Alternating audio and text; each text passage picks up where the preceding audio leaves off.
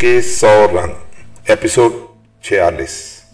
اور اب کسی ایک شب سی این این یا فاکس نیوز پر مسلسل آئرلینڈو کا نام آ رہا ہے اور نیوز کاسٹر بتائے چلے جا رہے ہیں کہ ایک نہایت تباکن اور تیز ہواؤں والا سمندری طوفان، hurricane Charlie, Gulf of Mexico سے جنم لے کر آئرلینڈو کی جانب بڑھ رہا ہے اور کسی بھی لمحے اسے ہٹ کر کے اسے برباد کرنے کو ہے۔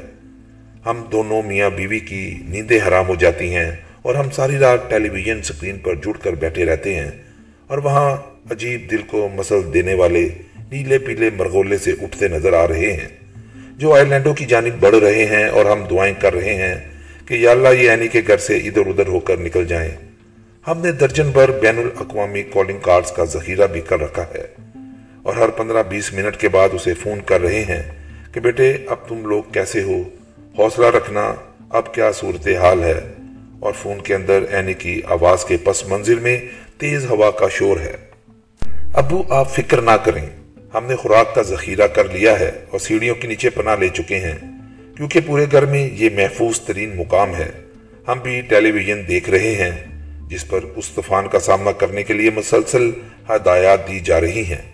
ابھی کچھ دیر پہلے ہمارے گھر کی چھت کی تین چار ٹائلیں ہوا کے زور سے اکڑ گئی ہیں۔ اب بالکل فکر نہ کریں۔ ہم ایسا نہ کر سکتے تھے یعنی فکر نہ کرنا ہمارے اختیار میں نہ تھا۔ اور ہمارے دل حلق میں اٹکے ہوئے تھے کہ اینی کے وہ دن قریب تھے جب نوفل صاحب کا ظہور ہونا تھا۔ اور یہ بچہ، یہ نوفل، اس نے بھی کچھ صبر نہ کیا کہ ابھی میرا وقت نہیں ہے۔ اور جو بھی باہر سمندری طوفان ہر شے کو اڑائے چلے جا رہا ہے، تو آفیت یہی ہے۔ پر اس نے اپنے وقت کا بھی انتظار نہ کیا۔ بے چین ہو گیا۔ اس دنیا میں آنے کے لیے۔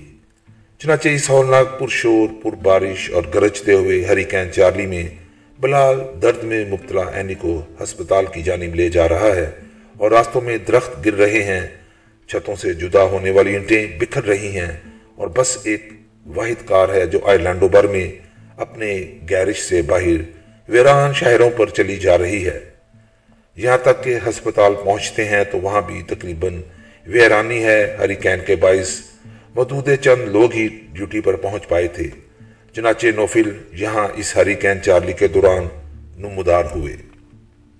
شاید اسی لیے وہ ایک چھوٹا سا ہری کین ہے۔ یعنی جدھر جاتا ہے تباہی پھیلاتا چلا جاتا ہے۔ میں نے نہائی سنجیدگی سے مشورہ دیا کہ اس بچے کا نام چارلی رکھ دیا جائے۔ لیکن اعتراض ہوا کہ یہ نام سراسر غیر اسلامی ہے۔ علاوہ عظیم چارلی پکارنے سے آپ کی نظروں کے سامنے، چارلی چپلن مجھے پڑکاتا چھاتا اور آنکھیں گماتا مسخریاں کرنے لگتا ہے۔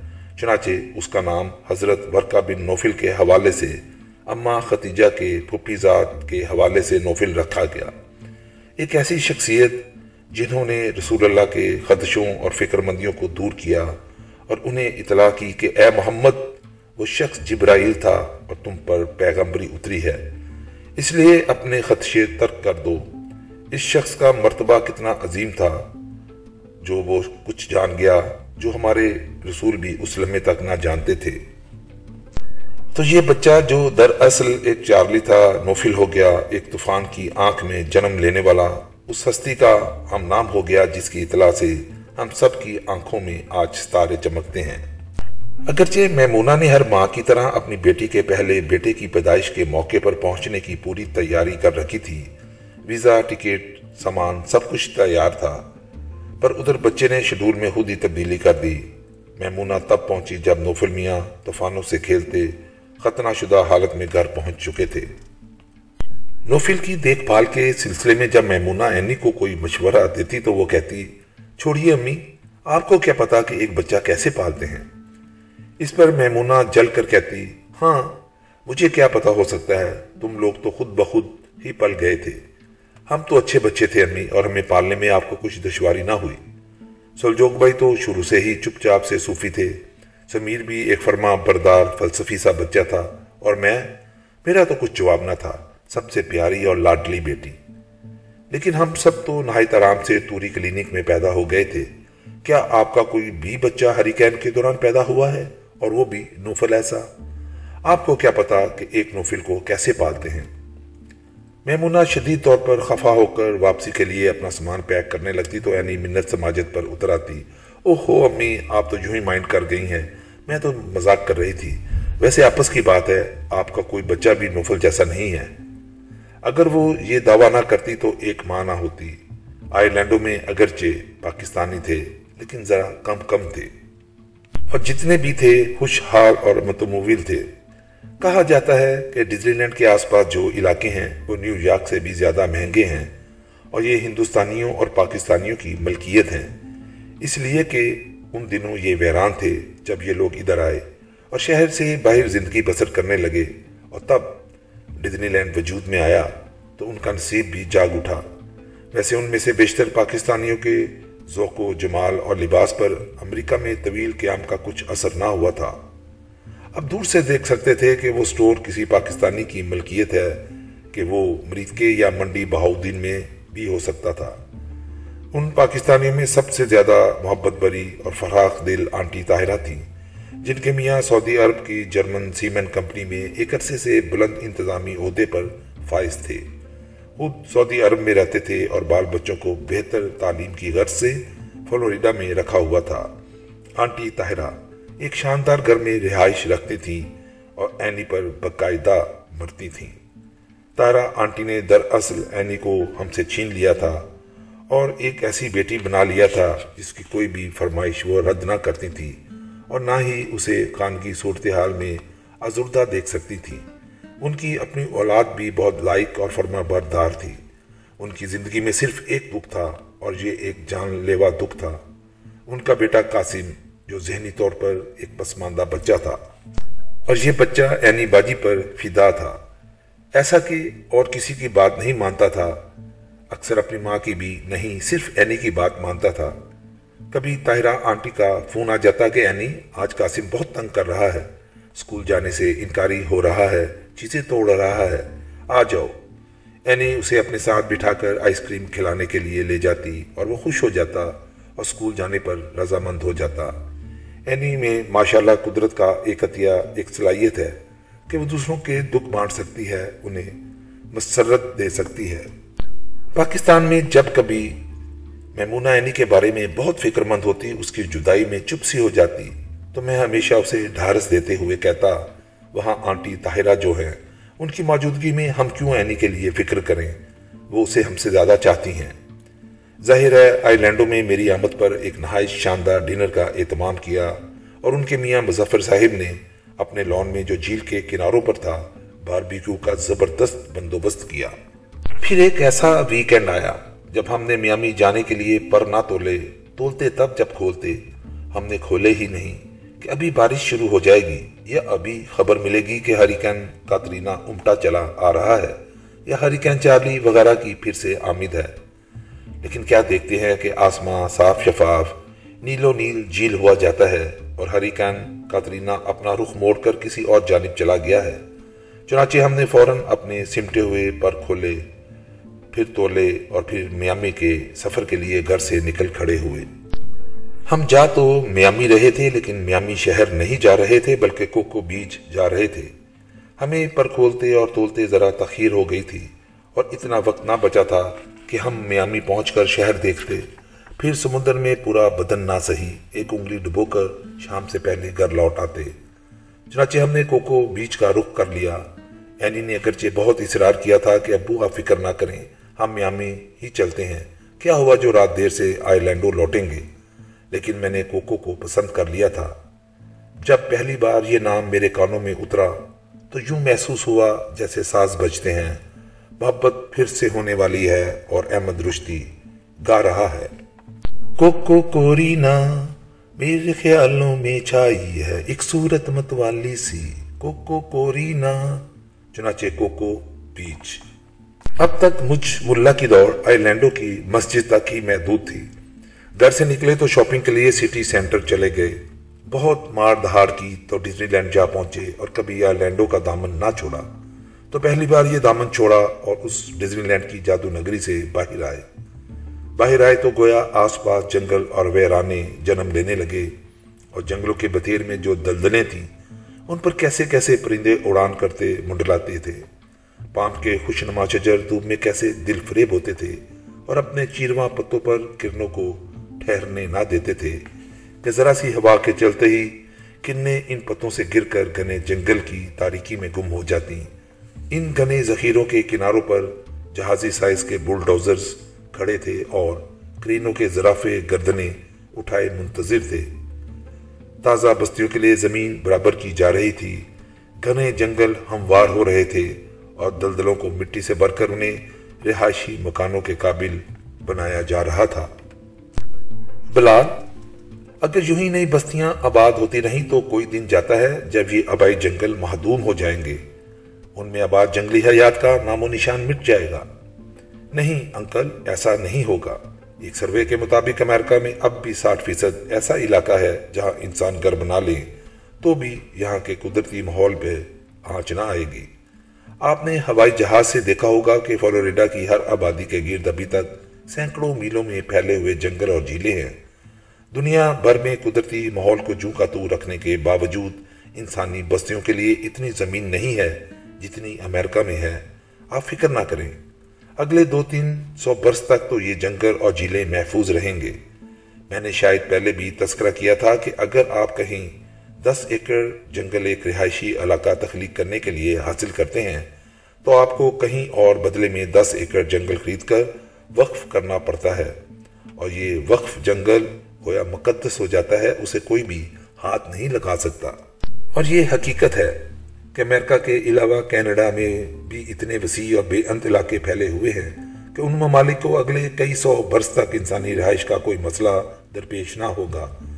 مجھ میں جو ایک اوارہ گرد ہے، اس کا ایک نظریہ ہے۔ آئندہ صدیاں صرف ان ملکوں کی ہوں گی جن کے پاس بے شمار ویراں، وسطیں اور جنگل ہیں جہاں گھر بن سکتے ہیں۔ ان میں امریکہ اور کینیڈا کے علاوہ افریقہ کے کچھ ممالک، روس اور سینٹرل ایشیا بھی شامل ہیں۔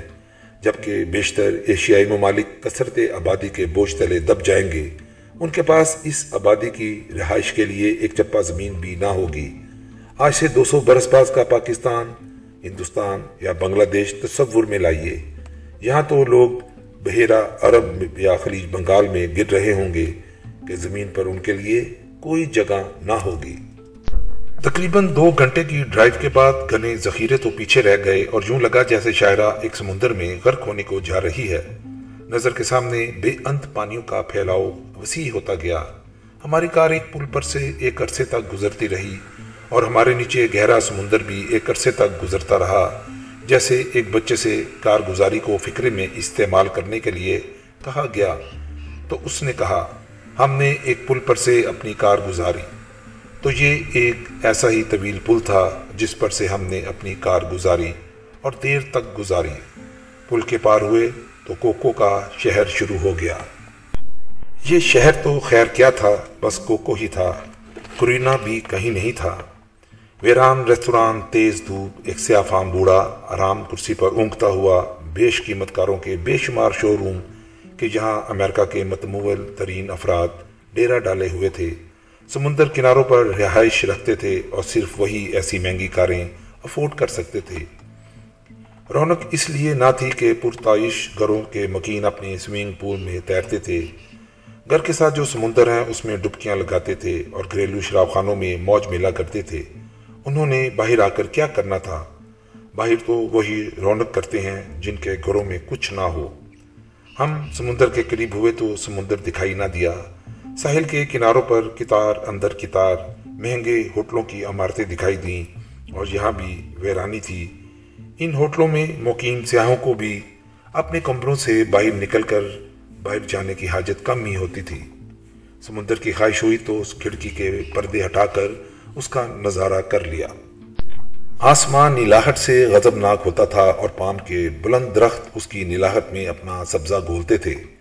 ہم نے ایسے ہی کچھ سمندری ہوا کی زد میں آ کر جمتے ہوئے پام کے درختوں تلے کار پارک کی اور کڑھی دھوپ میں پارک کی کہ کھجور کی مانند پان کے درخت کا بھی سایہ نہیں ہوتا۔